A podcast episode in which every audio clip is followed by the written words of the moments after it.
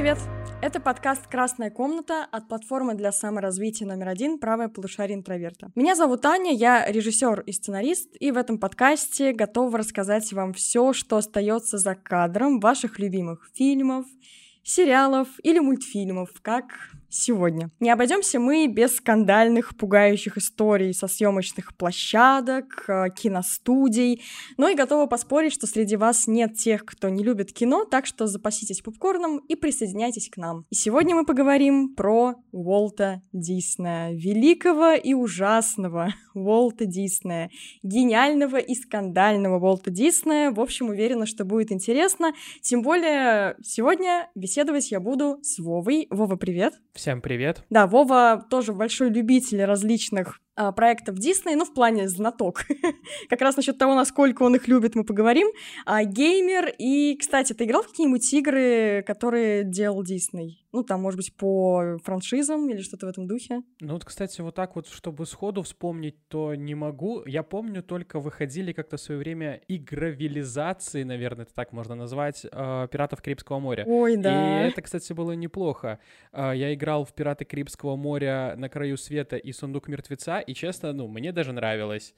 Про Лего игры я ничего говорить не буду. Я помню эти игры, я обожаю «Пиратов Карибского моря», и да, я пыталась где-то скачать эти игры, найти их на дисках, типа «Пиратские игры 10 в одном» в каком-нибудь там 2007 году. Вот, что-то я нашла, я, по-моему, играла в две разные игры по «Пиратам Карибского моря», и одну из них даже озвучивал Джонни Депп, своего персонажа, что меня очень радовало, хотя играла я в дубляже, это не имело никакого значения, но тем не менее. А вообще сегодня мы поговорим и о Уолте Диснее как таковом, то есть о самой личности Диснея, о том, как он создавал свою компанию, о том, как, в принципе, диснеевские мультики поменяли полностью мир анимации. Но и затем обязательно коснемся и современного Диснея, потому что уверена, что вам, друзья, это тоже очень даже интересно, такая актуальная история, потому что давно Давным-давно уже за компанией Disney закрепилось выражение «корпорация зла», и мы попытаемся понять, насколько это справедливо,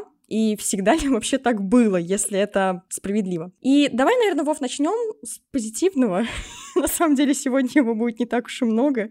Но, тем не менее, конечно же, Уолт Дисней, как человек, как аниматор, как э, глава студии, я бы даже в первую очередь сказала, потому что про его анимационные таланты, про его художественные таланты мы еще тоже поговорим. Там не все так просто. Но, а, конечно же, это человек, который создал самую успешную анимационную студию, у которого грандиозное количество Оскаров. Вот ты знаешь, сколько Оскаров у Уолта Диснея? Так, а, он, по-моему, там чуть ли не рекордсмен по Оскарам. Он прям вот рекордсмен стопроцентный. Я помню, как-то на мозгобойне у нас в Минске был вопрос по Волту Диснею, и там э, что э, там нужно было угадать по описанию человека, и там вот было там типа э, там так, какое-то количество Оскаров, не помню точно, и мы что-то сидели, так думали, думали, я говорю, пиши Дисней, вот, и угадали. А на другой мозгобойне был вопрос тоже прикольный, связанный с Уолтом Диснеем, это какой ему Оскар вручали за Белоснежку и Семь гномов, что это там получается один большой Оскар и там как бы еще семь маленьких таких, то есть он э, лесенкой такой сделал. А, в общем и целом у него 26 Оскаров. То есть, возможно, у него была Вау. целая отдельная комната для Оскаров, я не знаю, потому что это, конечно, ну просто никто не приближался к такой отметке. Был, был период, э, такой золотой период в эпохе компании Disney, а, когда их мультики получали почти каждый год новый Оскар, и в основном все эти Оскары как продюсеру уходили именно Уолту Диснею, то есть вот э, получал Уолт Дисней.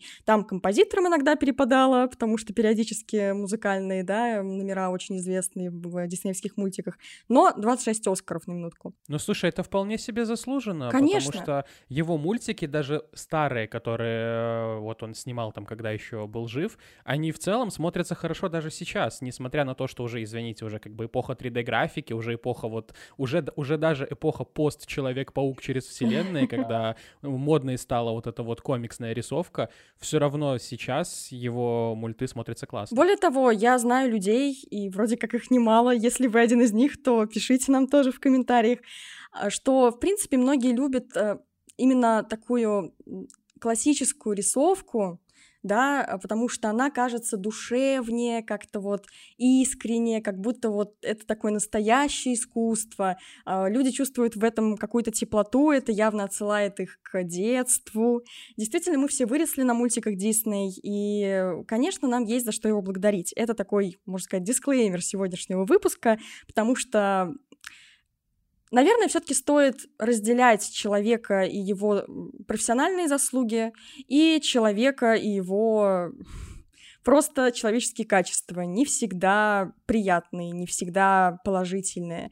А, и в этом плане, да, Дисней довольно спорная личность, потому что, казалось бы, такие мультфильмы, как «Бэмби», например, да, или там «Леди и бродяга». Это мультики, которые может сделать только человек с чистым сердцем.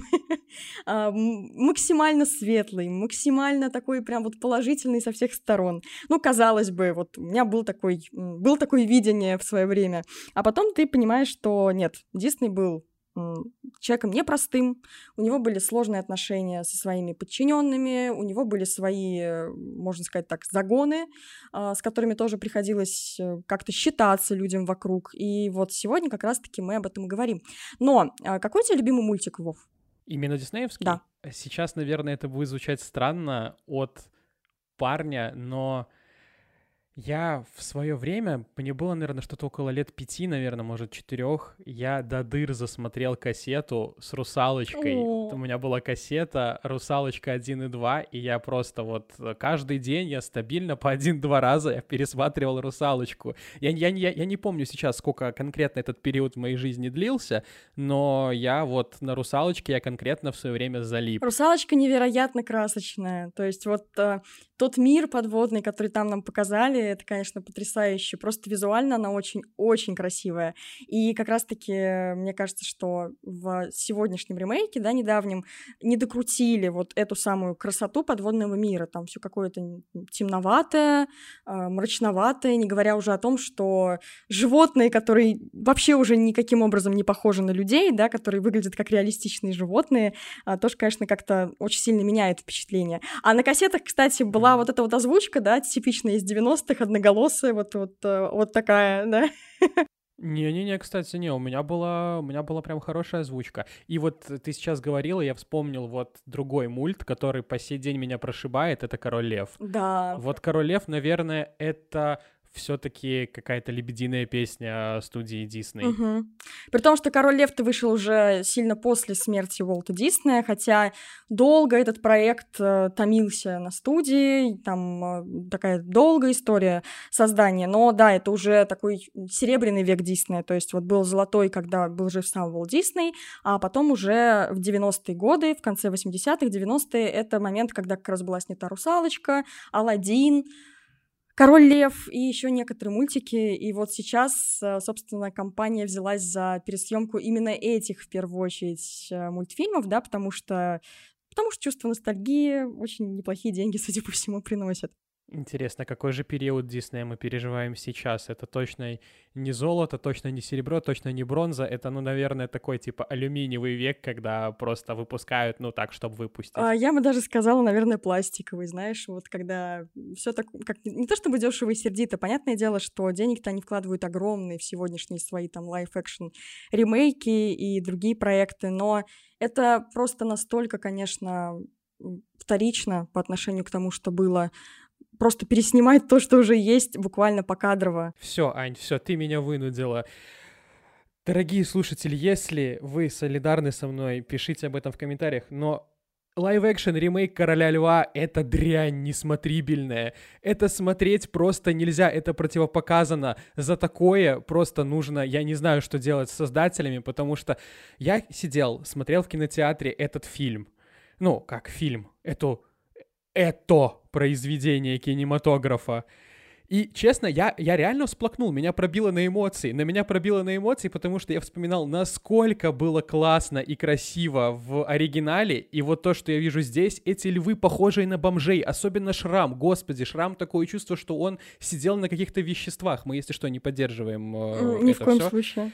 Но вот реально создавалось впечатление, что у Шрама была очень тяжелая судьба. Он такой потасканный, такой занюханный просто. И вот вспомните оригинал, насколько был прекрасен Шрам. Это красивый такой лев, это вот обаяние зла, вот как оно есть. Mm-hmm. И вот это вот то, что предоставили, господи, потом же еще крупным планом показали момент, где жук просто катит шар из навоза. Господи, зачем это все? Сколько труда было потрачено художников, CGI-художников, чтобы вот это вот нарисовать? Зачем вы реально? Вы потратили просто свое время на навоз и кучу денег на навоз. Господи, зачем? Но при этом я с тобой абсолютно согласна, Вов, э, с точки зрения того, как это выглядит. У меня не, ну, самое страшное страшное, что здесь мы как будто попадаем вот в этот э, на территорию зловещей долины, да, когда ты смотришь на этих львов, которые выглядят буквально как из э, Discovery, я не знаю, вот эти э, научно-популярные, да, всякие ролики про природу, э, программы, то, что я смотрела в детстве, обычно с озвучкой Дроздова.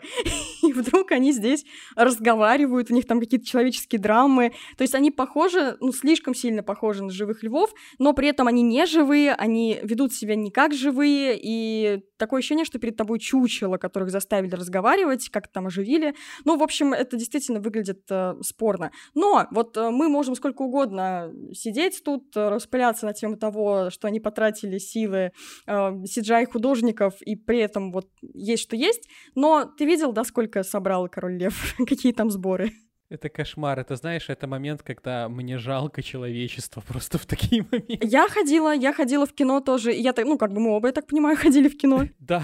Потом можно все что угодно говорить и сколько угодно ныть, насколько это некрасиво, не здорово, но э, как бы факт есть факт, все сходили. Знаешь, я чувствую себя в этом плане была сказка, как, где главный герой, человек, если не ошибаюсь, с волшебной флейтой ходил, и вот эта флейта привлекала всех-всех крыс, они за ним ходили и танцевали там вот следом. И я чувствую себя, извините, вот буквально этой самой крысы из сказки, волшебная флейта под названием «Ностальгия», а, которой пользуется Дисней, и буквально вот все это поколение 90-х а, под эту вот дудочку ведет в кинотеатры. Им, может, это не нравится, они могут выходить, плеваться и писать гневные отзывы потом, но они заплатят платят один раз деньги, более того, пойдут они не одни, они еще успели уже как бы родить своих детей, они еще их поведут, потому что это их детство, и по итогу мы действительно видим, что это огромные сборы. Но давай вот э, вернемся как в машине времени немножечко к хорошему и к тому, как, в принципе, компания Disney стала такой культовой, а почему так произошло, как она изначально повлияла на мир анимации, потому что, конечно, влияние это очень значительное. Дело в том, что а, нет, Дисней не был первым человеком, который делал яркие, классные, интересные мультфильмы а, в Америке и вообще в мире.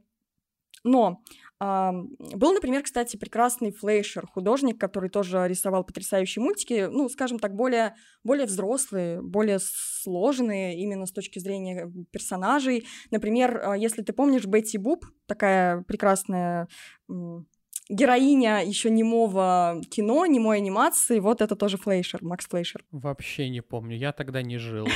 Ну или Моряк Папай. О, а этого помню. Вот, это тоже все уже такой более поздний Флейшер. Ну, короче, он многое сделал, однако вот мы о нем знаем намного меньше. Почему?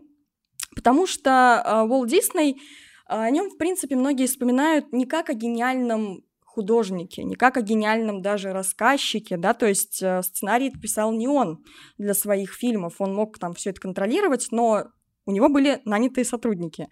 А, но он был гениальным бизнесменом, человеком, который понимал что снимать, чтобы это было интересно, который следил за, за повесткой, которая тогда была актуальной, который действительно очень хорошо чувствовал аудиторию, и в первую очередь, который, э, конечно, со своим Микки Маусом поменял э, мир анимации в том плане, что Микки Маус, пароходик Вилли, да, который мы видели периодически еще и на заставке сегодняшнего Disney Animation, это первый звуковой мультик, где мы уже видим, что саунд-дизайн это не просто, ну, какая-то такая, даже не фишка, а приятный бонус, да, вот что-то там где-то у нас играет музыка на фоне, а там это действительно средство художественной выразительности. Там с помощью саунд-дизайна нам становится весело и смешно.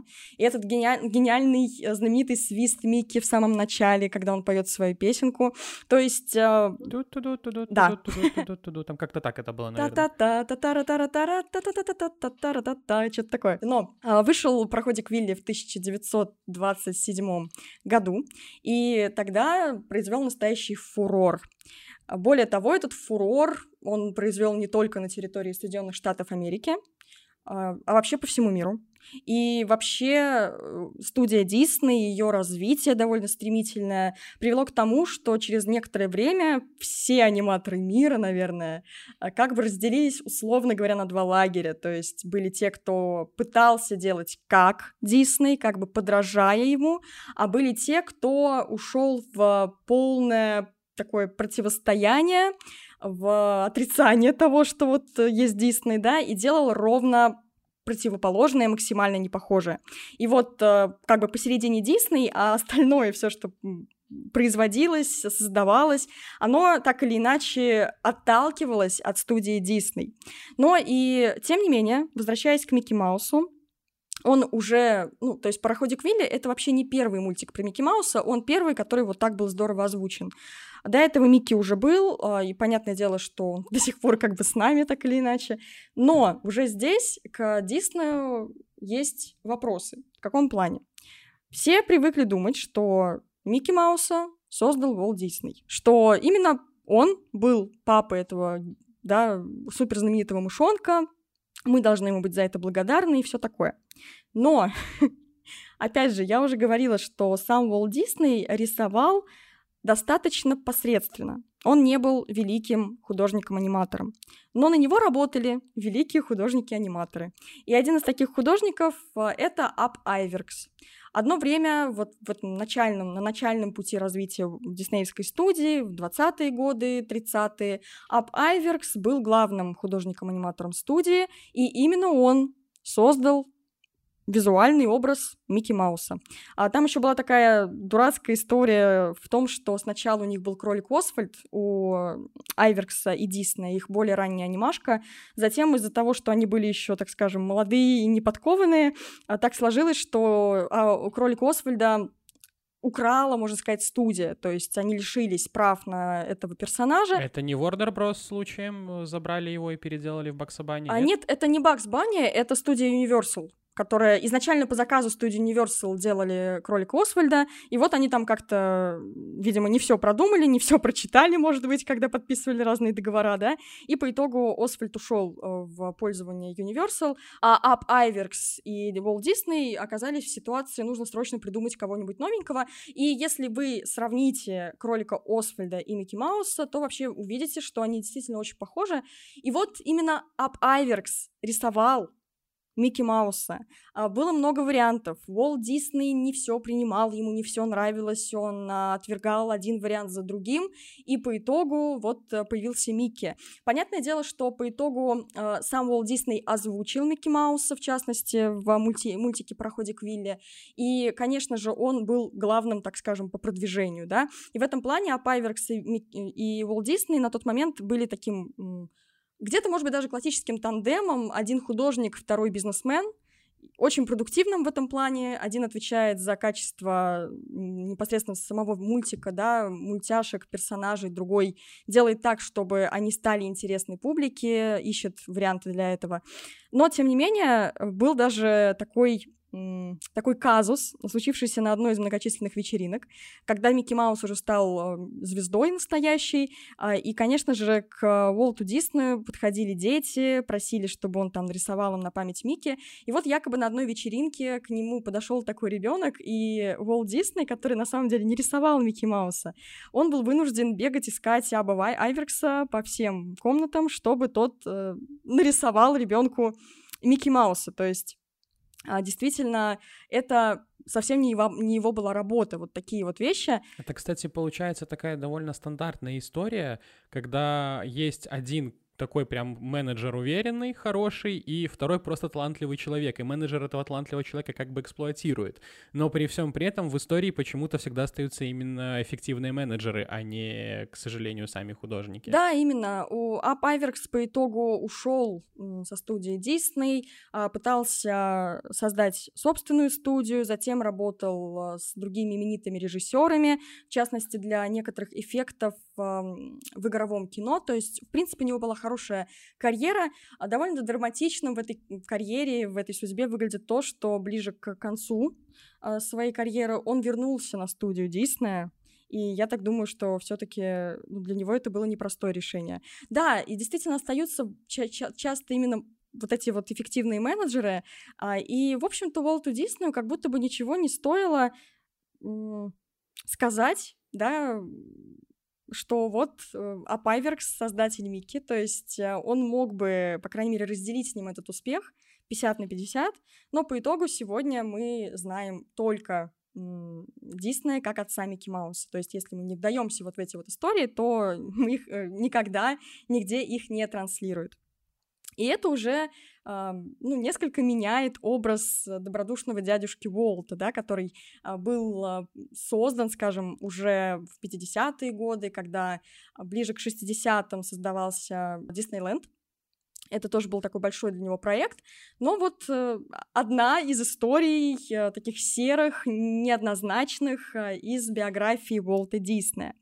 Он сам говорил, кстати, что он работает на студии, скажем так, пчелкой которая собирает пыльцу повсюду и всех контролирует. То есть, э, опять же, отдельно рисуют художники, сценарии придумывают сценаристы, а задача Диснея делать так, чтобы все это работало хорошо. И опять же, тут, э, конечно, стоит отдать должное, что с этим он более чем справился, а, хотя какой ценой? Вот здесь тоже хотела бы рассказать поподробнее. Дело в том, что э, почти на протяжении всего существования студии Disney ее критиковали за то, как там трудятся люди, за условия труда. Ань, подожди, э, дай, я поп- э, дай попробую угадать. Это были кранчи, переработки и лютые условия труда, да? А, ну да, конечно, конечно. Сказка у нас не самая добрая получается. Я думаю, здесь, если геймеры слушают этот подкаст, то им это знакома ситуация с выходом Киберпанк 2077, когда игра вышла в плохом состоянии, потом посыпались разные расследования о том, как там работали бедные несчастные геймдизайнеры, обычные дизайнеры и вообще вся команда, как она работала в адских условиях. Да, здесь а, было примерно так же, и опять же, а, к созданию первого полнометражного мультика, а это мультик «Белоснежка и семь гномов», который вышел в 1937 году, и на тот момент никто не верил в успех, кстати, этого мультика, и здесь опять стоит отдать должное Диснею как хорошему бизнесмену, который понимал, что хотят люди, что хочет публика, и хот... мог рисковать, умел рисковать, делал это с умом, и вот никто, кроме Диснея, не верил в то, что можно публику заманить в кинотеатры полнометражным мультиком. Ну зачем, если есть э, просто игровые фильмы, там прекрасные актрисы, живые настоящие актеры, а здесь всего лишь рисовка. Но а, в итоге, когда «Белоснежка и семь гномов» вышли на экраны, а, стояли очереди в кинотеатры, все рвались на этот мультик, он был безусловным хитом, порвал буквально кассу кинотеатров, то есть был настоящим рекордсменом по сборам на тот момент. То есть э, не в контексте только анимационных мультиков. То есть он, в принципе, был э, невероятно прибыльным, даже если сравнивать его с игровыми фильмами. Но, казалось бы, вот люди делали «Белоснежку и семь гномов», Люди перерабатывали, пока делали «Белоснежку и семь гномов». Люди э, работали по субботам, люди вообще, бывало, работали без выходных практически, да, то есть невероятное количество работы, а что при этом было по условиям. А, был некоторый такой золотой каст, э, ну да, действительно золотая каста приближенных к Диснею, которых он знал, а, которые были ведущими художниками-аниматорами, и вот они, в общем-то, получали хорошие деньги. Там примерно 500 долларов в неделю, на тот момент это были очень хорошие деньги. Однако, все мы знаем, да, что как бы кино, тем более уж анимация, это очень коллективный труд, и, в принципе, труд каждого более чем важен там не обойтись без людей, которые будут пририсовывать потом эти рисунки на пленку, не обойтись без а, тех, кто будет делать фаны, не обойтись без тех, кто будет непосредственно нарисованных ведущими художниками персонажей анимировать, а, без тех, кто будет заливать их цветом каким-то, да, то есть разукрашивать. Это все огромное количество людей. И вот этих людей Уолт Дисней, ну не то чтобы вообще держал за людей они э, должны были работать за очень небольшую оплату, 12 долларов, при том, что тогда э, в Соединенных Штатах Америки минимальная оплата труда двигалась уже к 15 долларам. У Уолта Диснея в этом плане была типичная такая типичное оправдание, которое заключалось в том, что, ну, это же творческая работа. Творческая работа должна просто по умолчанию приносить э, удовольствие, и человек должен быть э, счастлив невероятно просто потому, что он делает творческую работу. А что он будет есть и чем обеспечивать себя и там свою семью, это уже дело десятое. Если повезет, то вот получится у тебя это. Если нет, то извини. Потрясающая, конечно, бизнес-стратегия. Да, да. А люди работали за очень небольшие деньги, и по итогу им еще э, их кормили помимо этого обещания обещаниями, что вот если мультик станет супер популярным, то они получат премию. Мультик стал супер популярным, угадай, что произошло. Ну, а какая премия? Да, все, какая, извините, вам послышалось. И по итогу никакой премии не было, во всяком случае, опять же, этим, ну, условно, простым рабочим, да, на которых, в общем-то, держится любой мультик, потому что они делают огромное количество так называемой черной работы. Работа может быть не самой творческой, может быть рутинной, но невероятно важной э, вообще при создании мультика. И по итогу в 1941 году случился выход на улицу большого количества работников. А, вот на этот митинг против условий труда вышло порядка 300 с лишним людей, которые работали на Волта Диснея, которые требовали, во-первых, чтобы им повысили зарплату, чтобы им дали возможность организовать свой профсоюз. А вот сегодня очень многие про эти профсоюзы вообще говорят э, в контексте происходящего в Голливуде сейчас. Да, там профсоюз актеров, профсоюз сценаристов вышел на забастовки. У нас, кстати, тоже есть об этом подкаст, буквально прошлый выпуск, если интересно, можете послушать. И э, Уолт Дисней запрещал профсоюзы. Он ни в коем случае не хотел, чтобы его сотрудники как-то там могли контролировать условия оплаты, уровень оплаты, да, условия труда. Он не хотел, чтобы они создавали свои профсоюзы, и все это вот э, выросло в стычку Диснея со своими сотрудниками, которая продолжалась в 1941 году больше месяца, несколько недель. Люди выходили на улицы. Конечно же, сначала Дисней а, был максимально строго к этому настроен, не пытался даже идти на уступки, говорил, что лучше идите, уберитесь у себя в домах и в своей голове, грубо говоря, то есть, э, что вы тут вообще какую-то комедию ломаете. А потом все-таки, видимо, люди, которые полностью остановили производство, ну или практически полностью, да, это были серьезные убытки, они таким образом настояли на своем, и Уолт Дисней пошел на определенные уступки. Но опять же, вот, пожалуйста, да, история из серии а, добрый дядюшка Дисней, который на самом деле был вроде как и не таким добрым. Здесь, опять же, справедливости ради хочу сказать, что когда а, у Диснея появились большие деньги уже на развитие своей студии, а изначально он действительно хотел сделать максимально удобный офис для своих сотрудников. Там были различные места для отдыха. Ну, знаешь, такой типичный офис Гугла вот сегодня, вот что-то в этом духе, где есть все, а, там бассейны, а, места, где можно поиграть в какие-то подвижные игры, помимо прочего, а можно работать на улице, можно работать а, в помещении, можно даже остаться в коворкинге, а, там, переночевать, например, были дома, где можно было вот так вот жить, если вдруг это необходимо. А судя по тому, сколько было работы на студии, это бывало необходимым. Но, э, тем не менее, потом а, как бы пошли сокращения людей, сокращения бюджетов, и в целом вот к этому всему а, были допустимы только, опять же, те, кто был близок к Диснею топ-менеджеры, как мы сегодня бы назвали, да, то есть люди, которые знали его лично, которых он действительно уважал. А вот что касается подавляющего количества людей, которые на него работали, они, конечно, никаких бассейнов а, в своей пятидневке не видели даже близко. Честно сказать, сейчас после всего этого моя вера в Дисней, она и так была на низком уровне, а теперь ее просто вообще нет. Это на протяжении всего существования это была очень так себе компания, где фактически людей выдаивали просто досуха, то есть из тебя выжимали весь твой какой-то творческий потенциал, давали тебе денег так, чтобы ты просто с голоду не помер, и потом, э, скорее всего, вышвыривали несогласных на мороз, потому что, ну, как мне кажется, что в подобных историях э, первые какие-то бунтари, которые появляются, их сразу же выкидывают, а потом уже уже все остальные уже просто устают это все терпеть, и уже начинается вот эта вот стачка и все такое. Самое неприятное для меня в этом э, это вот то, о чем я сказала. Ну, это же творческая работа. Ну, довольствуйтесь тем, что вы, в принципе, работаете в компании Walt Disney, делаете великие мультики, на которые ориентируется там э, анимация вообще мировая, европейская, советская даже, какая хотите.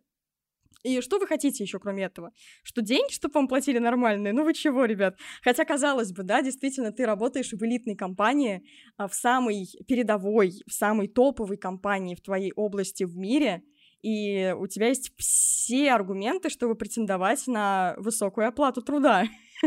А, но вместо этого ты получаешь, Вы хотите получаешь. кушать, так нарисуйте себе еду. Да, да, нарисуйте себе еду, точно. А, ну что, Вов, я продолжу тогда разочаровывать тебя, Волти Дисней. Извини меня. Друзья, тоже извините, что я сегодня вот э, рассказываю такие неприятные вещи.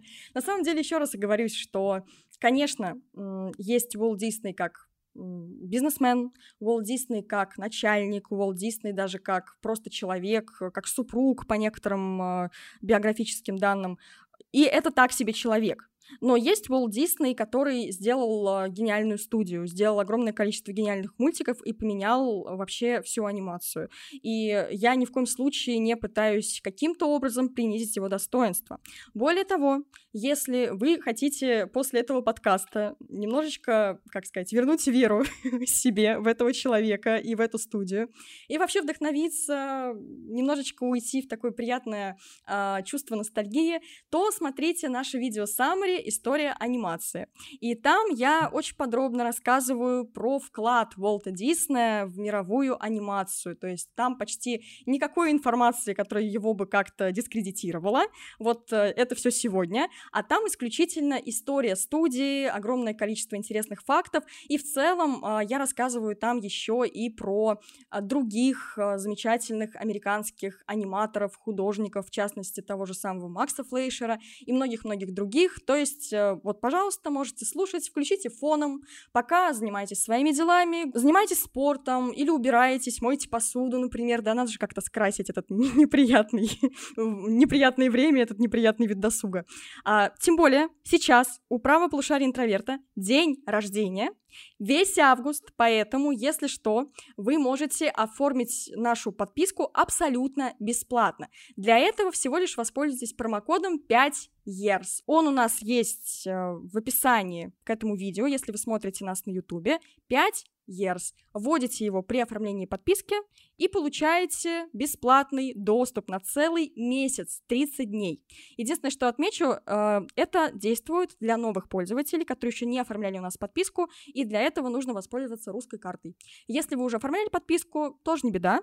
По секрету могу сказать, что просто можете зарегистрироваться с другого почтового ящика и точно так же воспользоваться целым месяцем бесплатного доступа. Там посмотрите и про историю анимации, и другие видео саммари про кино, если вам интересно, и вообще любые видео саммари, которые привлекут ваше внимание. Там у нас и психология, и философия, и история, хобби, все, что в принципе потенциально может быть интересно человеку, мне кажется, у нас там есть, даже как выбирать вино. Надеюсь, что я вас заинтриговала. Если вы действительно хотите э, встроить вот такой приятный досуг в свою жизнь, то переходите по ссылке и обязательно воспользуйтесь нашим промокодом 5 years.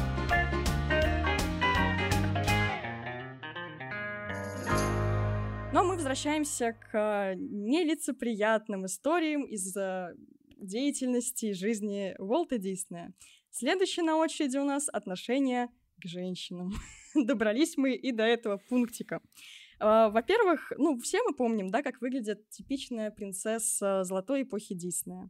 Вот, э, кстати, Вов, как ты относишься к принцессам диснеевским? И есть ли у тебя ощущение, что что-то с ними не так? Слушай, я скажу так, когда я смотрел эти мульты, я был ребенком. И э, это, знаешь, создавало как будто бы какой-то немного неправильный образ о девушках, потому что тебе кажется, что вот все должны быть вот такие. То есть, ну, тебе э, просто пихают вот эту вот постоянную красивую картинку, и из-за этого как бы твое именно мировоззрение, оно как-то деформируется вот с самого детства. Хорошо, когда у тебя, скажем так, хватает у самого ума, и в целом твое окружение, оно разношерстное, то есть и ты как бы можешь увидеть многообразие девушек и, условно говоря, понять, что красота — это не только внешность, не только оболочка, но есть, условно, там, харизма или, например, интеллект, и что на самом деле красота — это очень-очень-очень огромное понятие, вот, но вообще, да, а, у Диснея у него прям очень они такие, они, они вылизанные, я бы сказал. То есть это, это не образ девушки, это просто маркетинговый ход. То есть э, это красивая обертка, которую нужно продать. Вот. Да, они действительно максимально далеки от э, правды жизни, как можно выразиться. Понятное дело, что мультфильмы, как будто бы, тем более такие вот старые мультфильмы, они не ставили перед собой цель рассказывать правду жизни, это сказка, но, э, как бы, как говорится, сказка ложь, ложь да в ней намек. И, конечно, когда единственный образ девушки — это образ диснеевской принцессы, могут э, возникнуть определенный дис дисконнект с реальностью, а, определенные комплексы. Я, как человек, который тоже рос на диснеевских мультиках, и как огромное-огромное количество сегодняшних девушек, женщин, э, в прошлом девочек, да, а, которые как раз-таки росли на, там, Жасмин, Русалочке, Бель, и ты понимала, что они прекрасны, и надо быть как они, но чисто физически это невозможно быть как они, а, потому что, конечно, это абсолютно нереалистичные героини. А более того, э, если посмотреть более ранние мультики Диснея, да и даже мультфильмы 90-х на самом деле туда же, а, может быть, в меньшей мере, но все-таки. Это пропаганда, так или иначе, может быть, не самая сознательная, хотя, если говорить про 60-е и 50-е, я думаю, что вполне себе сознательная. А, такого классического образа женщины, вот для чего вообще женщина существует? Для того, чтобы а, убираться, готовить, а главное, рожать детей. Уолт Дисней даже делал на заказ такие образовательные мультфильмы про, в частности, менструацию, и вот там тоже говорилось фактически о том, что женщина должна рожать детей, больше она почти ничего не должна. А, вот это самая главная ее такая жизненная задача, другого не дано. Это какой-то, знаешь, такой прям очень патриархат такой, знаешь, в неадекватной форме в какой-то, когда фактически к человеку относится просто как к приложению. Именно. И несмотря на то, вот сейчас могут не согласиться с нами, а, ну, как, как же так, да, если Дисней так пренебрежительно относился к женщинам, почему подавляющее количество его мультфильмов, а не о женщинах? У нас есть главные героини. Да, у нас есть главные героини, но давайте вспомним, что эти главные героини из классических мультфильмов, да, то есть там та же Золушка и Белоснежка, например, они, ну, они не действующие герои почти, они не действуют, они не решают свои проблемы самостоятельно. Они чаще всего оказываются в типичной э, роли женщины в беде, принцессы в беде, девушки в беде, и вот из этого состояния их должны вытащить, э, ну, какие-то там прекрасные принцы, как это обычно бывает.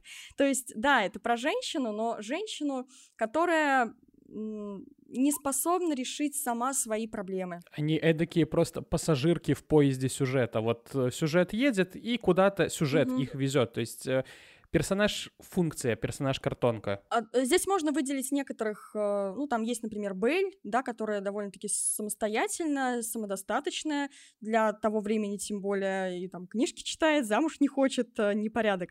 И, но это уже более поздние мультики, а вот тем более, если мы говорим про ранние, то там везде это. И да, действительно, у Уолта Диснея были специфические отношения с женщинами и к женщинам. А в частности, есть такая фраза, которую он шутил, что Микки Мауса я люблю больше, чем всех женщин, которых встречал в своей жизни. При том, что он как бы Микки Мауса сам еще и не, не создал. Он был женат, и много, сейчас не буду вдаваться в детали там его семейной жизни, просто есть одна интересная история, так опосредованно связана с этим. Дело в том, что когда он несколько раз проиграл на Оскаре, он перестал брать с собой на церемонию свою супругу, потому что считал, что она, как и любая другая женщина, может его сгладить. И это как бы нехорошо. А он чё, пират какой-то? Он на корабле, что ли, или что? Типа мой корабль под названием «Студия Дисней» прибывает в гавань Оскара, и женщина на борту тут не к Да, женщина на борту к беде, Какой кошмар. А, и в целом а, вот все эти образы типичных барышень в беде, которые мы видим а, в старых диснеевских мультиках, да, они по-своему очаровательны и прекрасны, но, конечно же, это не дает э, девочкам возможность увидеть в этом, ну, адекватную реальному миру ролевую модель на будущее. И вот действительно, если ты воспитан на этих мультиках, могут возникнуть определенные проблемы. Он не хотел брать женщин к себе на студию. Я думаю, что здесь я уже как бы тебя не удивила, Вов. Такой э, си- Ну да, истории. да. Да, он а, считал, что они могут уйти в любой момент, там в самый неподходящий момент забеременеть, уйти в декрет, э, как это прям вот ужасно, отвратительно нехорошо. Ну и в целом, что женщины чтобы, ну, как он говорил, для того, чтобы быть аниматором, надо уметь шутить, иметь хорошее чувство юмора и уметь рисовать. А женщинам не особо свойственно ни первое, ни второе. То есть э, он отказывал женщинам в хорошем чувстве юмора, он отказывал женщинам в вообще художественных талантах, да, в таком же проценте, как у мужчин.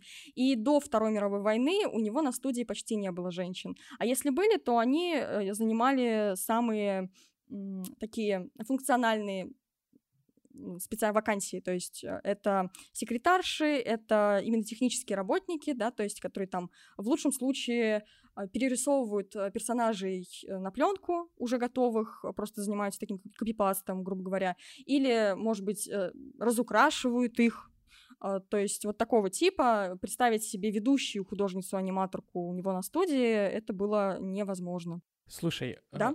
Я, я сейчас произнесу, на самом деле, наверное, ужасные э, слова, ужасную мысль, но в целом я, наверное, могу понять, откуда ноги растут у вот такого вот э, сексизма.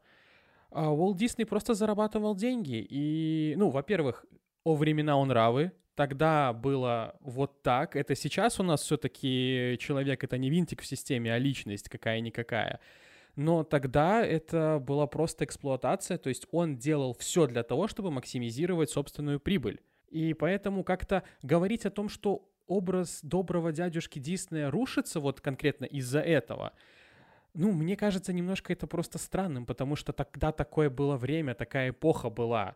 То есть это сейчас у нас э, вот эта качелька, она качнулась в обратную сторону, а тогда чувак просто зарабатывал деньги и ну, плохо зарабатывал, да, абсолютно. Он зарабатывал деньги рабскими какими-то условиями, он выжимал досуха мужчин, он ни во что не ставил женщин, но чувак так бизнес-модель свою создавал, и как бы это плохая бизнес-модель, которую просто не нужно применять. А, да, то есть здесь я как бы с тобой спорить не собираюсь, потому что это человек, который во многом отразил ну, нормы своей эпохи.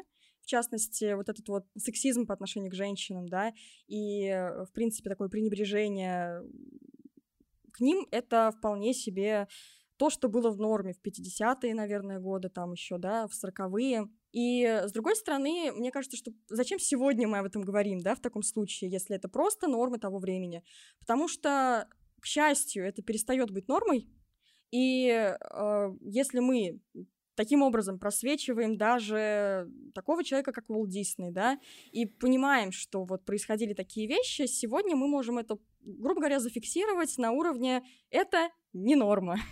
А, И как бы таким образом сделать еще один шаг э, против вот этого течения. Если мы уйдем в контекст времени, вроде как ничего такого особенного Уолт Дисней ты не делал.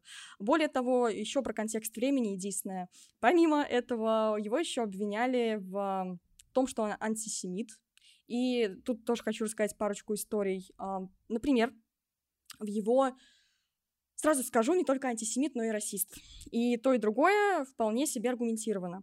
Есть мультфильм, кстати, совершенно потрясающий. Опять же, я, как бы видите, не пытаюсь его просто вот заклевать, заплевать и отказаться от его наследия. Мультфильм «Фантазия» — это потрясающий мультик, мне кажется, один из самых интересных необычных, ярких вообще у Диснея, и при этом один из самых неизвестных потому что это был такой мультик-эксперимент, именно творческий эксперимент, на который все-таки решался Волт Дисней, да, вот с одной стороны такая уже история, уходящая в конвейер, а с другой стороны в сороковые, в начале сороковых выходит фантазия, главный герой там Микки Маус, но это такой просто наш условно проводник по мультику. На самом деле весь мультик состоит из а, отрывков из музыкальных произведений. В частности, там, например, есть вальс цветов Чайковского из uh, спящей красавицы.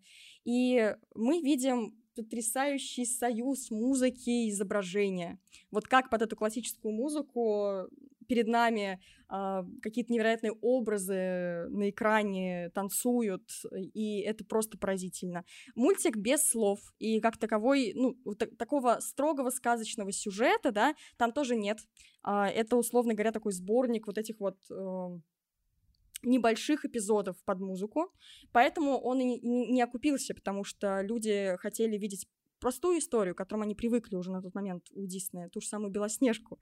А, но это потрясающий с точки зрения визуала мультфильм и передовой с точки зрения работы с музыкой в анимации. То есть, если вы не видели, очень вам советую.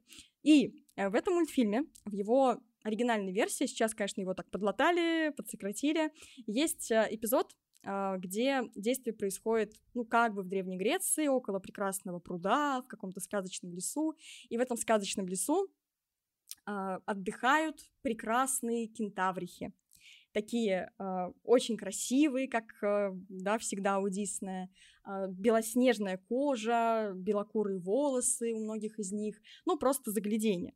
И они собираются на свидание к кентаврам им надо готовиться к этому событию, и поэтому около них бегает в 3-4 раза ниже их маленькая кентавриха темнокожая, с огромными вот этими гиперболизированными пухлыми губами, как у темнокожего человека, с дредами, то есть э, выглядит это ну вот просто максимально, максимально по-российски.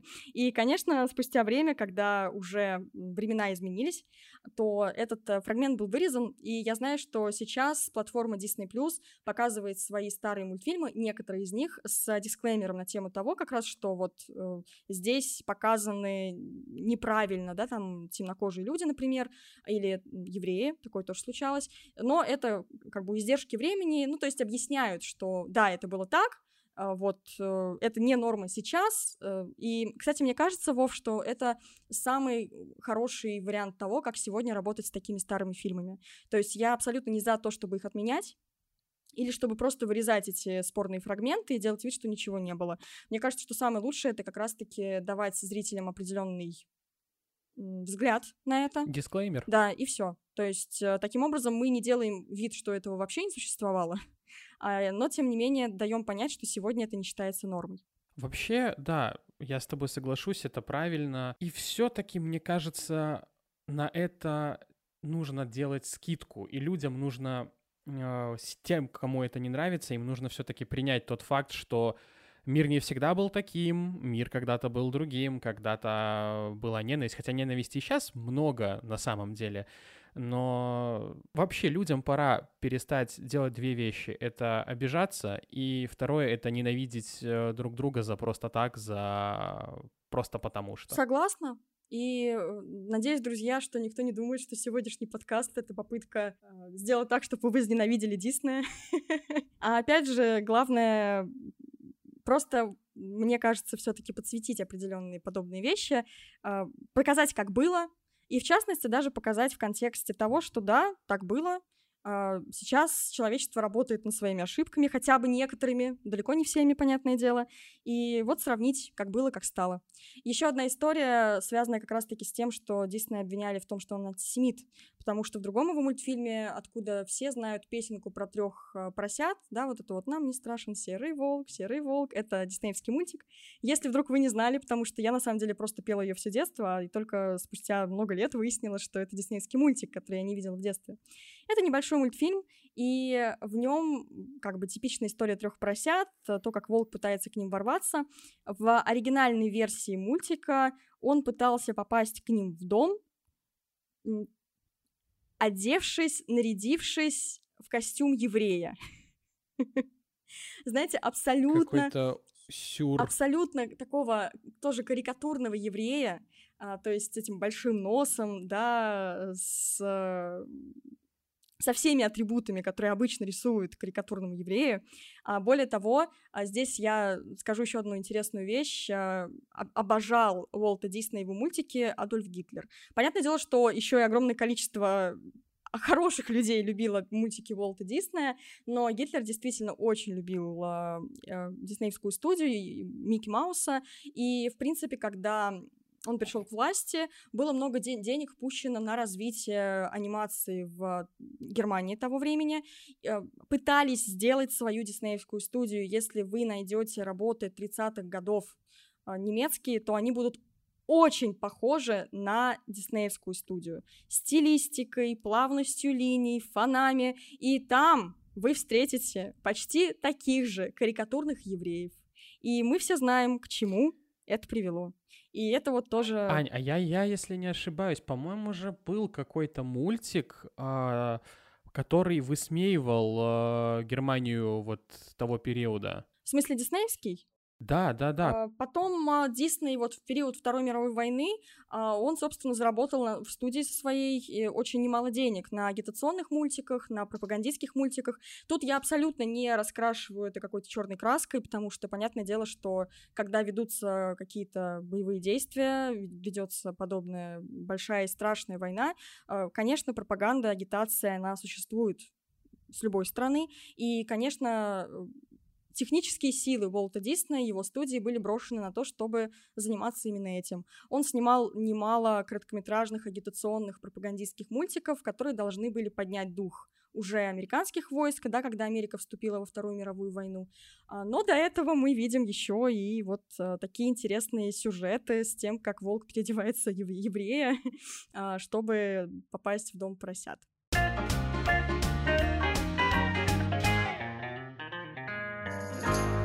Вот есть определенные претензии к Диснею, которые кажутся мне вполне справедливыми.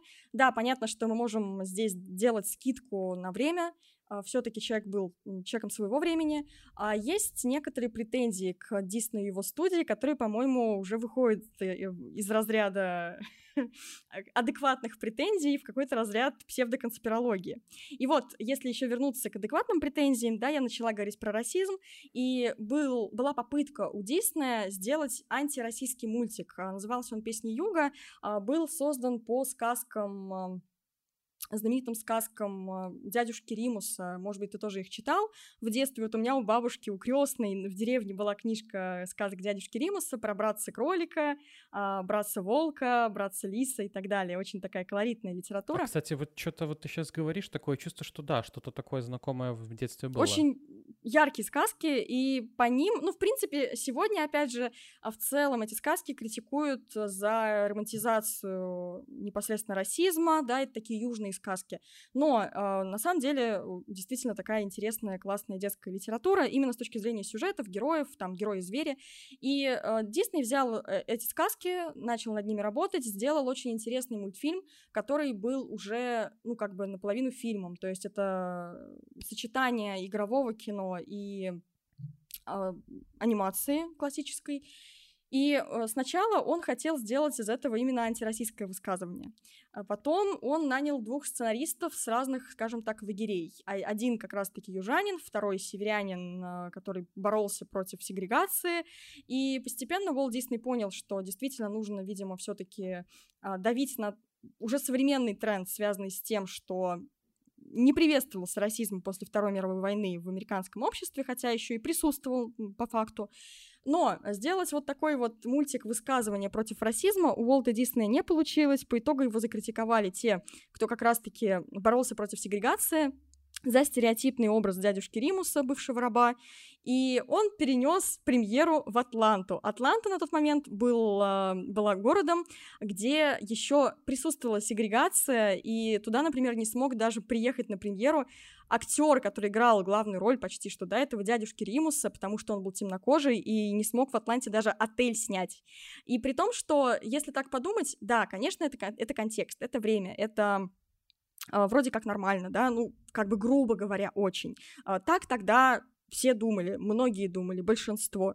С другой стороны, а, у Уолта Диснея было огромное количество возможностей снять все-таки действительно антироссийский мультик, где будет очевидно и понятно, что темнокожие люди могут быть не только такими, как их обычно показывают в кино, да, и у него были все возможности, у него были силы и технические, и художественные на то, чтобы реализовать такой важный и с точки зрения просто общества э, проект. Но он не пошел по этому пути, да, он пошел по пути действительно зарабатывания денег. Это просто факт. Опять же, я не пытаюсь его как-то там раскрашивать, а, потому что это бизнес, потому что он решил, что так будет важнее, лучше, потому что не стоит э, как бы ломать общество, да, как будто бы, если бы оно к этому еще не очень готово, не очень готово принять эти новые ценности. А, хотя, опять же, у Диснея были огромные шансы несколько быстрее э, поменять ценности американского общества и сделать те процессы, которые, конечно, произошли, но произошли несколько позже, ну, ускорить эти процессы. Если вы хотите увидеть э, фильм на тему сегрегации, то посмотрите обязательно потрясающее кино, если вы не видели до сих пор «Зеленая книга». Угу. Очень хороший фильм, где вот эта вот тема очень хорошо раскрыта. Да, да, тоже отличная рекомендация, если вдруг не видели. А я э, вернусь буквально на несколько минут в тему уже каких-то странных конспирологических теорий. Возможно, вы, кстати, о них слышали. Э, Дисней постоянно еще его мультики обвиняют в том, что они портят детей, притом портят детей избирательно. Вот американские дети у нас не портятся, а, например, мне в детстве а, говорили, что лучше смотреть наши советские мультики, а не диснеевские, потому что диснеевские портят. Вот каким образом именно, никто особо не говорил. Ань, ну согласись, это ж, это ж абсолютно стандартная история для вот нас с тобой, когда мы росли, для нашего поколения, что покемоны — это обязательно плохо. Вот будешь смотреть покемонов, вот ты, значит, все, ты, значит, ты упадешь на дно общества, ты не вырастешь, короче. Мне, мне, мне такого наговаривали. Да, конечно, здесь я... Ну, то есть это такая очень популярная история, поэтому я не вспомнила. И, конечно, никакого фатального вреда, мне кажется, нет в диснеевских мультиках, да, они пропагандируют э, нереалистичные ценности, нереалистичные идеалы, точнее, а, например, там же женской красоты и вообще поведение девушки, да. А, про принцип вообще отдельный разговор. Э, мужские образы обычно очень плоские, отсутствующие, если иметь в виду, опять же, а, вот эти вот все принцессии мультфильмы, да, классические. Но э, помню, что лет, наверное, уже 15 назад очень много было видео на тему того, как именно диснеевские мультики разлагают мозги детей. И это все действительно выглядело странно. Более того, люди находили какие-то тайные смыслы и знаки в этих мультиках. В частности, я помню, что вот в «Короле льве», нашем с тобой любимом, потрясающий мультик, да, и я думаю, что если он как-то на нас повлиял, то вот он-то, вероятно, в самом хорошем виде. Там у нас уже нет никаких стереотипов на тему женского образа. Нала, кстати, вполне себе э, классная, самодостаточная, клевая львица. Но ее слишком мало. Ее мало, это да, это я согласна, но а, она, по крайней мере, не является просто такой трофейной женой своего Симбы. Она его провоцирует на то, чтобы он вернулся, в конце концов. А, ну, то есть э, по сравнению там, с условной Белоснежкой и Спящей красавицей, это явно определенный прогресс. Ну, да, понятно, что это еще львица, но тем не менее. Но в «Короле льве» нашли момент, где якобы нам пропагандируют тайные сексуальные смыслы, каким образом. Это, наверное, когда показывают э, зад бабуина, да, вот, вот в этот вот момент.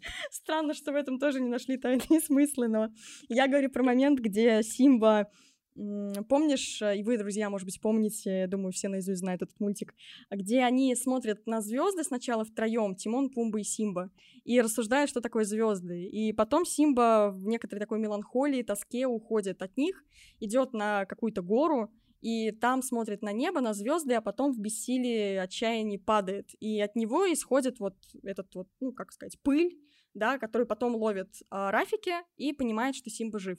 И вот в этой вот пыли, которая вздымается, когда лев падает на землю, рассмотрели слово «секс». Ты, ты не видел этого, Вов? Нет, нет, я, я этого не видел, благо, благо я этого не видел. Интересно, а почему ни у кого не возникло никаких вопросов вот к этому вот куску навоза, который нарисовали уже в э, игровой экранизации? Почему-то... А вдруг там тоже какой-то тайный смысл? Вдруг там этот навоз — это что-нибудь такое эдакое, Сексуальный а? подтекст. Ну, в общем, и далее поехали. Там э, на постерах э, обводят какие-то фигуры, э, линии, и вдруг оказывается, что это сексуальный какой-то знак, э, это похоже на там гениталии и прочее, прочее. И вот это, мне кажется, настолько притянуто за уши, насколько только возможно. То есть э, это уже мы выходим в какую-то действительно теорию заговора про то, что Дисней портит детей, навязывает им э, секс, я не знаю, это просто, э, это просто смешно. То есть э, помните в «Короля льва», да, друзья? Ань, я могу сейчас тебе закинуть еще одну теорию конспирологическую. Давай. Там же ж есть момент, где а, они подходят и пьют воду э, из лужи, вот э, Мгм. как раз-таки Симба Мгм. и Нала. Люди же тоже пьют воду. А еще люди занимаются сексом. Это явный сексуальный намек. Да. Друзья, если вы знаете еще какие-то сексуальные намеки, э, пишите в комментариях. э, Давайте создадим свою конспирологическую базу фильмов Дисней. При этом, кстати, вот я не так давно пересматривала «Красавицу и чудовище». И смотрела, там есть момент, когда э, звучит музыкальный номер с Гастоном, вот этим вот мерзким Гастоном, да, тут эта токсичная мускулинность на максималках. И э, там какая-то таверна, все поют о том, какой Гастон прекрасный, и там девушки, там три, по-моему, девушки, которые типа от него без ума, как и все, кроме Бель. И вот эти девушки меня, честно говоря, вот сегодняшнюю меня э, удивили степенью прорисовок их вторичных половых признаков, скажем так. Очень откровенно они одеты, такие прям, знаешь, э, как будто бы немножечко чуть ли не из какого-то фильма для взрослых. Вот э, это тоже есть. Но опять же, э, искать в этом какой-то сексуальный подтекст дополнительный, э, наверное, чрезмерно. Там же еще момент такой, что это, ну, как типичный такой бордель, Мгм. и там вот эти вот э, по-любому должны присутствовать девушки легкого поведения, и, наверное, Дисней вот таким вот образом их решил продемонстрировать. Но вообще, на самом деле, мне этот, мне этот момент, он мне жутко не нравился, потому что фигура Гастона меня жутко бесила. Я не знаю, может быть, есть кто-то, у кого Гастон был ролевой моделью в свое Судя по время. всему, есть такие люди. Ну, Ну, это же случае, я встречала. Но это же, это же ведь максимально мерзкий, Да, гнусный да. персонаж. Он просто противен. Вот этот вот нарциссизм, возведенный просто в какую-то там, я не знаю, в миллионную степень, это просто мерзко смотреть. Фу. Согласна. Согласна. И что, я думаю, что мы сошлись на том, что, конечно, никакого сексуального подтекста в пыли, который поднимается после Симбы, все-таки, наверное, туда не закладывали. Ну что, а, давайте. Аня, он есть в воде, он есть в воде. Вот они пили воду. Вов, сними об этом видео большое, а ты потом разверусишься, и мы вернемся к этому как раз. Разберем все эти истории, и, как сказать, еще больше веры людей уйдет в Уолта Диснея. Давайте переходить к современности, к тому, как сейчас выглядит компания Дисней. А, например, на Ютубе огромное количество комментариев, рассказов людей, которые поступали работать в компанию Disney, а потом ушли, потому что им все не понравилось. Если кратко резюмировать, то проблемы остались примерно те же, что платят не так уж и много, хотя казалось бы, что это очень престижная компания. Переработки, то, что э, тебя ни во что не ставят вышестоящие люди, которые как бы принимают решения, что художники не слушают менеджеров, менеджеры художников. Хотя в целом, э, в целом, мне кажется, что это проблемы свойственны любой корпорации.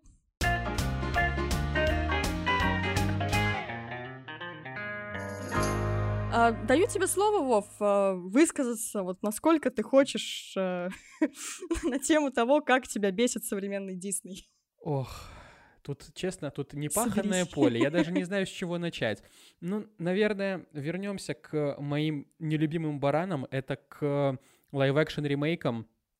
Потому что я считаю, во-первых, а, Дисней имеет все возможности для того, чтобы создавать классные истории и делать что-то новое. Как бы, извините, нам Дисней подарил, а, вот, ну, конкретно, как, например, вот нам с тобой в 90-е потрясающие мульты, очень классные, очень интересные, очень здоровские, просто потрясающие какие-то, прям взрывающие мозг, и сегодня мы видим все то же самое, только хуже. «Русалочка» не берем тему того, что там русалочка темнокожая, бог с ним. Вы вообще видели этого краба? Себастьян для меня, когда был маленький, когда я смотрел русалочку, это был очень классный, очень прикольный, забавный персонаж, который вот он такой вот, как такой почти ворчливый дед, вот он где-то вот тут вот на грани, и рисовка у него была такая вот очень экспрессивная, то есть по одному внешнему виду можно было сказать, то есть даже если убрать звук, можно было примерно предположить, какие эмоции он выражает. Посмотрите на этого краба, он же никчемный, он же просто страшный, он никакущий. А, посмотрите, ладно, Алладин, вот, кстати, Алладин, вот тут я не знаю, кому стоит отдать должное, но Алладин более-менее. Все равно я считаю, что не нужно было э, переносить Алладина в, в live-action, но все же Алладин был хороший, плюс-минус. Король Лев, лучше бы его не снимали. Это кошмар. А потом они же снимали вроде, э, вроде бы Питера Пена, вот э, недавно выходил, и как бы они его сразу выкинули на стриминг. Такое ощущение, что Дисней сам уже не верит в live-action адаптации, но при этом почему-то он их все еще делает. Зачем? Я не знаю. Но, честно, с каждым разом выходит все хуже, хуже, хуже и хуже. Каждый раз у них отрицательный пиар, каждый раз у них отзывы от критиков, ладно, окей, у них отзывы высокие, но э, уже очень много говорят в наших нижних интернетах о том, что там все это куплено но зрительские оценки-то как бы средненькие, даже порой скатываются вниз, поэтому я не знаю зачем. Просто, ну, это попытка заработать на ностальгии. Окей, с Королем Львом стрельнула, а что с остальными Не, не только фильмами? с Королем Львом стрельнула, стрельнула почти со всеми. И вот сейчас «Русалочка», как э, работа, которая не принесла тех денег, на которые, очевидно, рассчитывала компания, может быть, что-то изменит. Не знаю, у них там, правда, уже, по-моему, на 20 лет вперед расписаны эти ремейки, но в среднем а, все, что они снимали до этого, оно же приносило сверхприбыли. Это и, и Король Лев, а, Красавица Чудовище отлично сработало. Изначально первым таким live-action ремейком считается Алиса, в «Стране чудес» с Джонни Деппом Шляпником. И хотя это была история более интересная, потому что все-таки там дали определенную, определенную свободу творческого решения, да, Тиму Бертону, и у нас э, как бы э, Алиса в стране чудес стоит для всех, как мне кажется, каким-то особняком по отношению к другим ремейкам, потому что там мы все-таки видим хоть немножечко стиль автора, стиле режиссера, и все это казалось тогда свежим и любопытным. Потом вот э, «Красавица и чудовище», «Король лев». Кстати, «Круэлла», да, то есть они пытаются пойти через своих героев, э, антигероев, точнее, как раз через злодеев, и это такой даже вроде как более свежий вариант реализовать э, кучу ремейков, но э, «Русалочка» вот сейчас, да, она собрала меньше, и, может быть, они все таки решат, что пора подумать над чем-то оригинальным. Хотя у них там еще и сценаристы бун бун бунтуют э, на пару с актерами. И когда у нас появится оригинальный контент в целом э, такими темпами в Голливуде и в Диснее, это вопрос пока риторический. Ну, знаешь, хотелось бы, чтобы они... У них, в конце концов, есть же этот, как э, черный список э, Голливуда, черный список сценариев. Там же ж лежат порой очень классные штуки. Я вот э, как-то в свое время очень много новостей писал э, из мира кино, и там прям были новости о том, что вот э, берут какой-то сценарий из черного списка. Ну и там, естественно, как бы в двух словах его чаще описывали. Но я читал, думал, все-таки неплохо. Почему вот, почему бы всегда не заниматься этим, а не постоянным этим строганием этих ненужных ремейков. Знаешь, я сейчас подумала, когда-то студия Walt Disney стала сверхуспешной и законодательницей трендов э, в своей области, сделав то, во что никто не верил. Э, Белоснежку и семь гномов. То есть, пойдя на невероятный риск творческий, что вызывает огромное уважение. И как бы к самому Уолту Диснею и ко всей его команде это очень это очень круто, это супер круто. А сейчас такое ощущение, что современный Дисней идет по пути минимального риска. Минимального напряга. Минимального риска и минимального напряга, да. То есть а, тот самый Дисней, который был когда-то, в этом плане его сейчас нет, потому что на подобные творческие эксперименты он как будто сегодня... Я уверена, что он способен.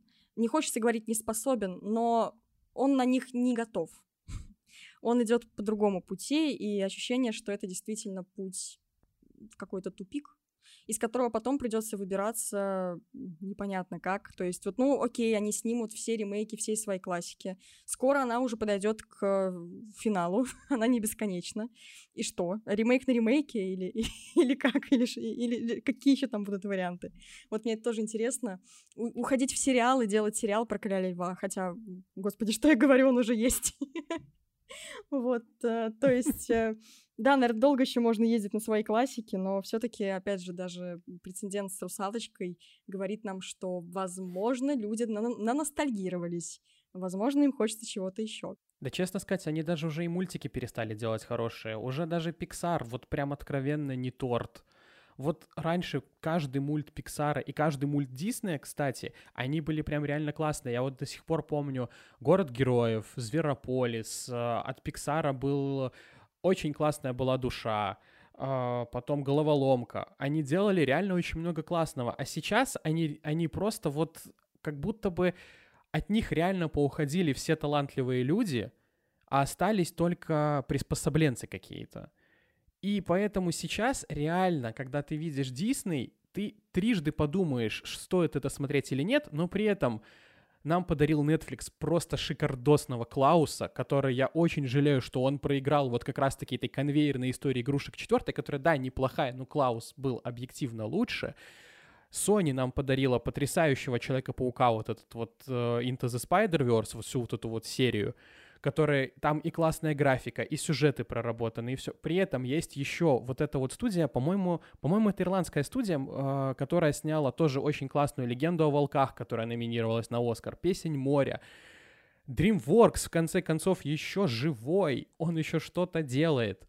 То есть реально сейчас Disney это уже показатель бездушного какого-то именно продукта. Это уже не творчество, это уже не что-то прям такое, ради, на что стоит потратить свое время, а это просто вот очередная поделка. Вот, добрый вечер, мы тут тебе принесли. Это, это жвачка уже просто стала, которая уже набила оскомину. И... Более того, он же, ну, в смысле, компания выкупила огромное количество студий в Голливуде, много шуток на тему того, что Голливуд — это просто уже Дисней, и как бы половина э, почти что уже скоро, наверное, будет, а различных популярных студий, которых мы знаем, это Дисней, так или иначе, какие-то подконтрольные Дисней студии.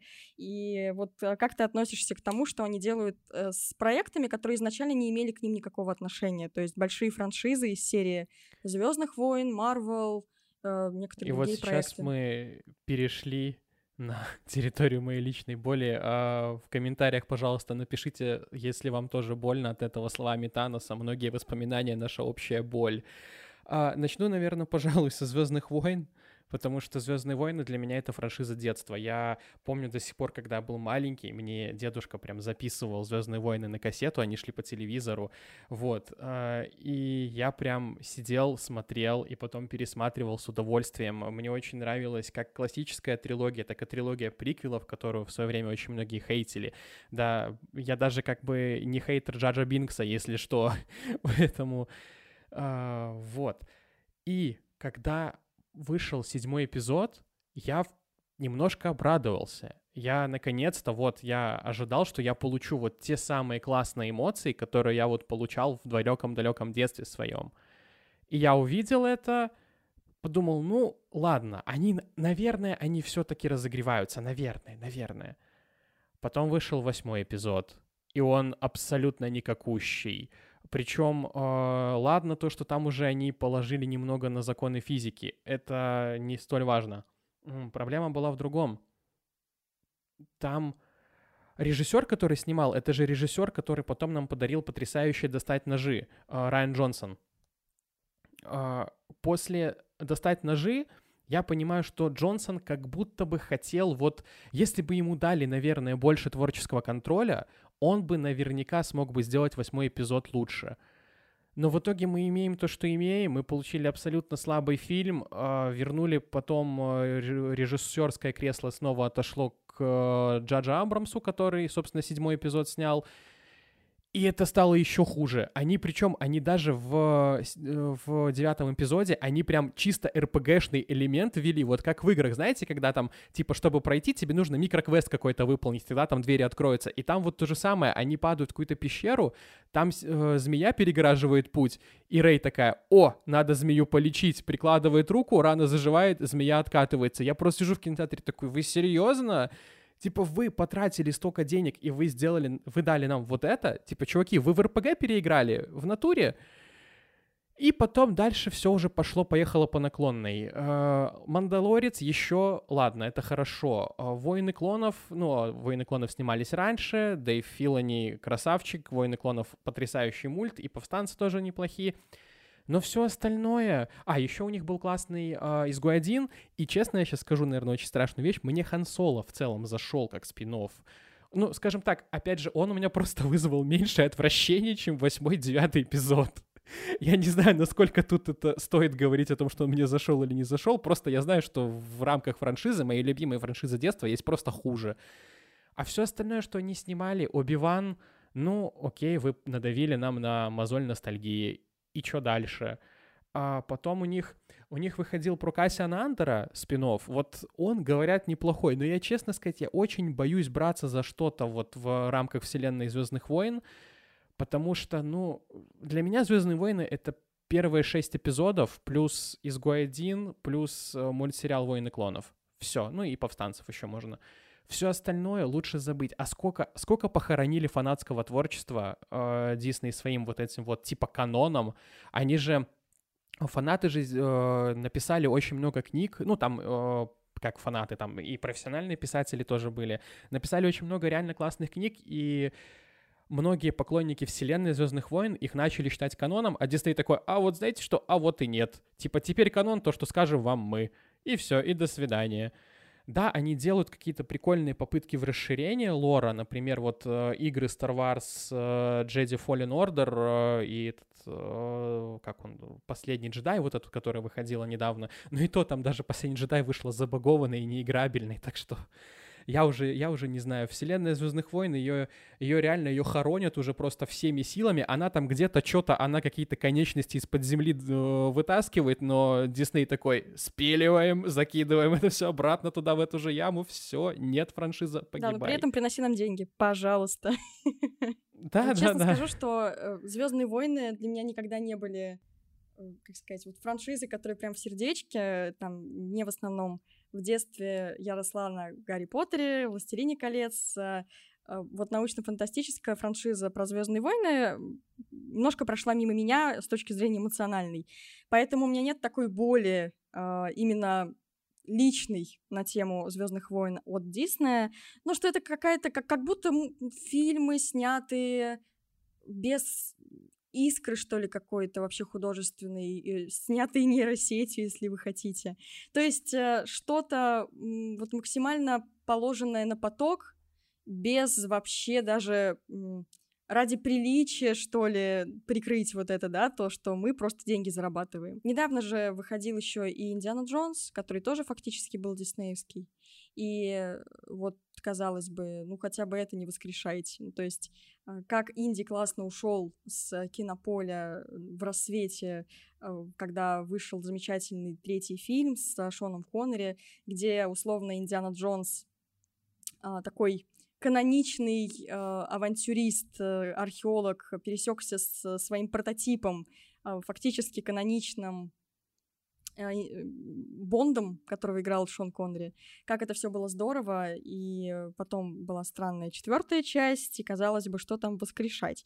Но вот Дисней решил попробовать, и мы опять получили, ну, вот эту самую конвейерную историю, которая непонятно вообще кому нужна, и какие у нее цели, кроме единственной заработать денег. Опять же, я более чем понимаю, что кино это бизнес, и понятное дело, что надо зарабатывать деньги. Люди хотят зарабатывать деньги, люди хотят нормально жить, люди хотят высокую зарплату и все такое.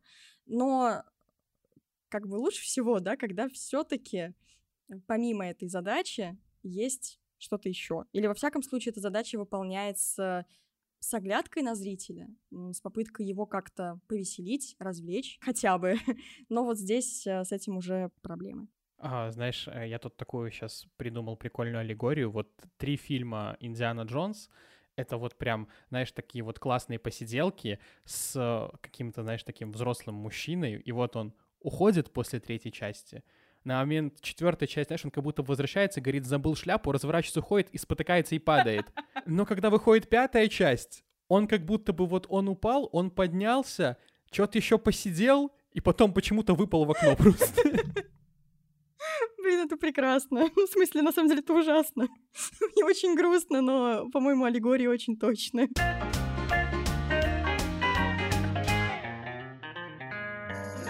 А как насчет Марвел? Так, а, Ань, а ты ж вообще, я так понимаю, к супергероике, ну, вообще никак. А, нет, нет, я... Смотри, я смотрела все фильмы Марвел и хорошо их помню и пересматривала. А, сейчас будет банальность, до «Мстителей. Финал». Вот э, до этого момента я прям следила за ними плотно, uh-huh. а, иногда даже залипала на всяких источниках, знаешь, там, когда ты хочешь прочитать про одного супергероя, потом переходишь по ссылке, читаешь про другого, а потом три часа ночи, и ты такой, ой, по-моему, я знаю больше о Марвел, но, кажется, мне уже надо было спать, как 4 часа назад. Там, Аня, э, обычно уже, знаешь, так 3 часа ночи ты уже заказываешь на Озоне какой-нибудь комикс, сидишь. Вот, до э, этапа заказывания комиксов на Озоне я не дошла, но действительно следила за этим именно до «Мстителей. Финал». После тоже смотрела отдельные фильмы, но как будто бы интерес э, в среднем к вселенной поугас. Вообще, я дикий фанат супергеройки. Мне очень нравится и Marvel, и DC, который тоже очень жалко, конечно, господи. Но киновселенная Marvel для меня была каким-то показателем качества. То есть вот ты смотришь супергероика Марвел, ну все, надо идти в кино, то есть по-любому это будет прикольное развлекалово как минимум, как максимум может быть хороший фильм, то есть, например, Стражи Галактики первые отличные, Железный Человек первый отличный, а, Доктор Стрэндж первый мне очень понравился, Мстители первые классные, Тор третий, когда Тайка Вайтити еще пока вот свою клоунаду держал в каких-то рамках, он классный. Первый Мститель, Другая война. Господи, потрясающе. Первый Мститель, Противостояние. Отлично. Человеки-пауки, вся трилогия прям классная. Но потом, вот когда у них закончилось это вот полностью их э, три фазы, когда у них, грубо говоря, у них был план, а сейчас у них есть рисунок плана, как говорил великий капитан Джек Воробей. И ты смотришь на это, вроде как, да, Ван Давижн неплохо, но первые пару эпизодов. Сокол и Зимний солдат откровенно никак. А, и все остальное, вот оно как-то такое чувство, что вот они пыжатся снова выйти на тот же уровень, но у них не получается. Вот как будто бы рельсы, которые они строили, они закончились, и сейчас этот поезд просто едет по полю, по ухабистому. Он пока еще едет, да, но на самом деле по, по полю ехать нельзя, нужно выстроить рельсы. А Кевин Файги как будто бы эти рельсы не выстраивает. А, у меня выходил подкаст, а, мы обсуждали с ребятами-толкователями кино а, экранизации видеоигр, и мы там очень прикольно съехали на обсуждение Флэша, и там мы даже тоже немножко задели э, вот киновселенную Марвел, потому что, ну, Женщина Халк откровенно по графике уступала, да и по сюжету там уже, ну, глупость какая-то пошла. Из всего того, что сделала киновселенная Марвел вот с момента э, Человека-паука, вот второго, он, грубо говоря, поставил уже, вот это был прям последняя точка вот четвертой, э, третьей фазы, там был только Человек-паук третий хороший, и то опять же, снова ягодки-вспоминашки они достали, такие, о, а вот помнишь, и вот начали кормить ими зрителя. А так, последний проект вот на момент записи этого подкаста, это, к сожалению, не второй сезон Локи, а «Секретные войны». И это просто ни о чем. Я, я реально каждую среду ждал.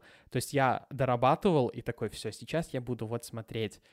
И я каждую серию, там э, 6 серий всего, но первые две вышли за один день, то есть я вот на протяжении пяти недель, я такой, ну нет, ну, ну нет, ну нет, ну нет, но они же сделают хорошо. И в итоге просто, во-первых, сериал ни о чем, во-вторых, они зачем-то позвали к Халисе Эмилию Кларк, а сделали из нее какую-то имбу просто невозможную, она теперь владеет всеми силами просто всех персонажей. И вот у меня вопрос, к сценаристам, а что вы будете делать? Ну, неужели у вас настолько горизонт планирования маленький, что вы такие, так, сделаем так, потом разберемся, сделаем так, потом разберемся. Ну, неужели нельзя вот просто вот дотумкать, вот самая простая просто вот мысль, Аня, ты ж сценарист, ну вот скажи мне, ну вот зачем делать имбовых персонажей? Вот если ты сделал фактически уже неубиваемого персонажа, вот что с ним дальше делать, как его дальше развивать? Ну неужели этому не учат в сценарных школах? В целом, если идти там каким-то, не знаю, учебникам про сценарное, хотя я не очень э, доверяю этим учебникам, все-таки нет, к сожалению или к счастью, книжки, которые вот ты бы прочитала, такой все, Теперь я пошел получать сценарный Оскар, я все знаю. А, все немножко сложнее, но тем не менее, э, в среднем, конечно, это тупик. Э, такой персонаж, с ним очень сложно себя идентифицировать, потому что он идеальный. Был момент давно в истории кино, когда э, такие герои очень нравились зрителям. На тот момент это было чем-то новым. Э, посмотреть старую-старую ретро, э, ретро-супергероику, да, там всяких э, этих э, супергероев в смешных лосинах, они были идеальны. Э, ну, как бы у них тоже не было каких-то... Э, спорных качеств, у них было огромное количество каких-то особенных э, сил, э, суперсил и прочее. Но сейчас э, мы давно от этого ушли. И если, ну, опять же, если говорить про Марвел, то они же очень классно изначально работали как раз-таки над слабостями своих героев, над неидеальностью своих героев, над тем, что персонажи хоть и являются сверхлюдьми, грубо говоря, да, что они там могут спасти Вселенную в любой момент, когда это понадобится, но они имеют свои комплексы, страхи, они не идеальны, и за это мы их полюбили. Ну, еще за то, что их играют потрясающе талантливые актеры, и как бы мы легко к этому подключаемся. Но, опять же, этим актерам надо что-то играть. И в свое время Роберту Дауни-младшему было что играть в «Железном человеке», Камбербэтчу было что играть э, в «Докторе Стрэнджа» и прочее, прочее, прочее.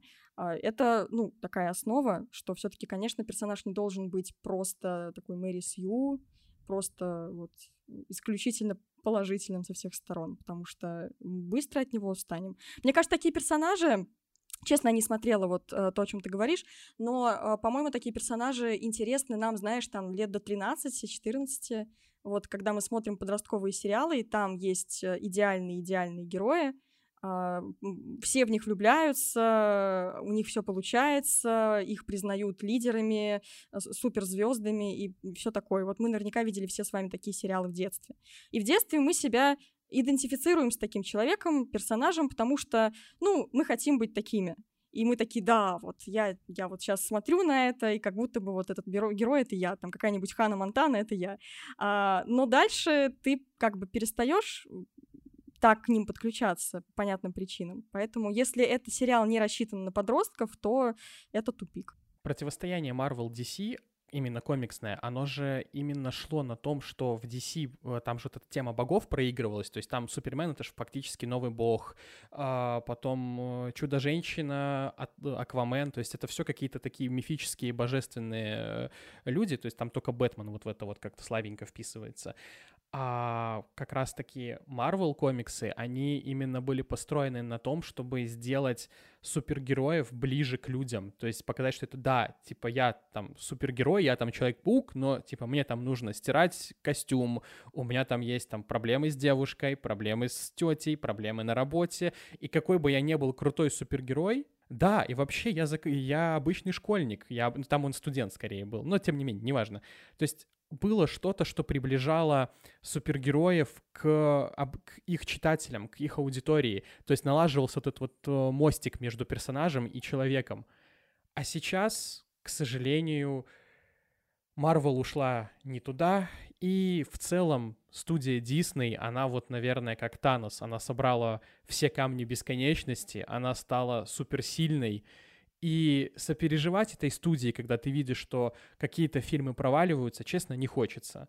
А, я, например, сопереживаю, когда проваливается какой-нибудь, а, там, я не знаю, Пол Андерсон, когда Тарантино где-то что-то не добирает, когда какой-нибудь инди-студия, вот эта вот та самая ирландская, которая uh-huh. сделала потрясающую легенду о волках, когда она проваливается, и она не может тянуть дальше, например, свои проекты. Ну, хотя там вроде как у них все нормально, я честно так не скажу, но тем не менее, когда вот такие проекты проваливаются, да, грустно, хочется сопереживать, хочется просто в рупор кричать, люди, идите, пожалуйста, на это в кино, давайте, они, эти студии не должны погибнуть, они должны жить, они должны нам дарить классные штуки, классные фильмы, а Диснею не хочется сопереживать вообще. Это огромная студия, которая, как мне кажется, уже зажралась. Да, а, к сожалению, ничего в защиту мне сказать нечего. А другое дело, что это огромная веха в истории развития американского кино и в первую очередь в истории развития анимации американской, потому что так или иначе колыбель сегодняшней компании Disney, которая уже, кстати, ну, в первую очередь не ориентируется на анимацию, да, у них есть Disney Animation, они делают там «Холодное сердцем» и какие-то другие хиты, но в целом э, у них огромное, а, огромное количество контента уже не связано с анимацией. Не с классической, понятное дело, ее пытались там как-то восстановить в свое время, но все таки да, уже, уже не то время. Э, не с 3D даже, хотя есть проекты. Но, тем не менее, это действительно огромная веха в развитии а, вообще всего американского кино и мультипликационного в частности. И, кстати, друзья, если вам интересно об этом узнать побольше, а, не про то, какой Дисней плохой, а про то, какая вообще анимация в Америке. И вообще какая анимация, к слову. То есть а, в Европе что снимают, какие мультфильмы. Вот в частности, та замечательная студия, э, снимающая «Легенды о волках», да, который Вова рассказывал. Если вам это интересно, то смотрите бесплатно наше видео Summary «История анимации». Пользуйтесь промокодом 5 years. Дело в том, что правое полушарие интроверта празднует в августе день рождения, и в честь этого мы дарим вам 30 дней бесплатного доступа. Ань, а есть в этом Summary про DreamWorks? Потому что DreamWorks — это прям такой а, анти-Дисней. Да, там есть про DreamWorks, там есть как раз про то, почему он такой анти-Дисней, как он организовался вообще, э, почему это тоже вот плоть от плоти, на самом деле, диснеевской студии изначально, которая э, в итоге стала делать абсолютно другие мультики. То есть в целом там про всю американскую анимацию несколько часов вы можете буквально погрузиться в это от немого американского кино анимационного и заканчивая современностью. А потом еще, представляете, какая ностальгия слушать а, про, например, а, советские мультики. Ну, то есть мы тоже на них росли, и вот просто включаете фоном, пока занимаетесь своими делами, не забывайте, промокод 5 years, 30 дней бесплатного доступа. Единственное, что это только для новых пользователей, которые вообще не оформляли у нас подписку. Можете воспользоваться все равно этим предложением, если сделаете другой почтовый ящик. Вот тогда у вас будет 30 дней. Только никому не говорите об этом. Это страшная тайна. вот, но в целом вы действительно можете так сделать. Подмигиваю вам, хотя вы этого не видите. И э, нужно оформить подписку с российской карты, чтобы прошел наш замечательный промокод 5 years. Ну, а мы э, как-то с тобой, Вов, на такой печальной, конечно, ноте закончили, хотя и, с одной стороны, про Марвел поговорили. Кстати, друзья, если вы хотите отдельный подкаст про Марвел, то пишите в комментариях, мы его обязательно сделаем. Тут явно большая, широченная тема, требующая отдельного подкаста. Хочется ну, какую-то хорошую найти, э, знаешь, какой-то хороший финал, вот хэппи-энд, который нам обычно диснеевские мультики дают, здесь а, тоже закончить этим хэппи-эндом, хотя его как бы вот нету объективно. Но, тем не менее, а, может быть, э, те процессы, которые сейчас происходят в Голливуде, в частности, не только провал «Русалочки», да, как такая одна история, но и их огромные, грандиозные сейчас забастовки, а, это же тоже все так или иначе повлияет на как раз-таки главных игроков, в частности, Дисней. И, может быть, хочется думать, все-таки что-то изменится. И Дисней станет той самой студией, которая снова готова рисковать и делать совершенно невероятные вещи. Ну, а мне все же кажется, что, к сожалению, Марио, принцесса в другом замке, муза Диснея уже давно покинула мышиный дом, и куда-то ушла. А куда она ушла, мы узнаем, наверное, вот в ближайшее какое-то время, когда какая-нибудь студия поднимется. Может быть, поднимется Warner Bros. с колен, но это не точно. И мы увидим реально классные годные проекты. В общем, понадеемся на это, друзья. Давайте просто будем ждать. Больше нам ничего не остается. Спасибо, что слушаете нас. И если вам понравился наш сегодняшний выпуск, то оставляйте свои комментарии. Ставьте нам, пожалуйста, 5 звезд э, на Apple подкастах. Подписывайтесь на Яндекс Музыки, там тоже ставьте оценочки. Это очень важно, чтобы наш подкаст продвигался. И напоминаю, что мы расширились до целой вселенной подкастов. Вот есть вселенная Marvel, а есть вселенная подкастов правого полушария интроверта. И у нас теперь действительно есть подкаст подкасты на самые разные темы. Это и игры, Вова, привет еще раз, и кино, философия, литература, и даже подкасты про культурологию, вообще все, что хотите. И это все есть на нашем отдельном канале, новый канал на Ютубе, подкасты право полушария интроверта. Так что подписывайтесь и ставьте там нам обязательно лайки. Ну что, Вов, а, спасибо тебе большое за этот разговор, за эти живые эмоции по отношению к сегодняшнему Диснею. Да, Ань, спасибо, что позвала. Да, а вы, зрители, переходите на мой подкаст, который называется «Катка Нубы Два Чита». Там я рассказываю вместе с гостями про игры, про игровых персонажей, про экранизации игр. А, у нас очень классный вышел подкаст с Лизой Фандориной про Ведьмака. Поэтому переходите, слушайте, ставьте лайки и пишите в комментариях под этим подкастом, какая студия может прийти на смену Диснею? Ох. Вот, давайте вот так вот подумаем, пофантазируем. Это интересный вопрос. Да, друзья, пишите обязательно. А мы с вами прощаемся. Спасибо вам еще раз. Оставайтесь с нами. До нового выпуска. Пока-пока. Всем пока.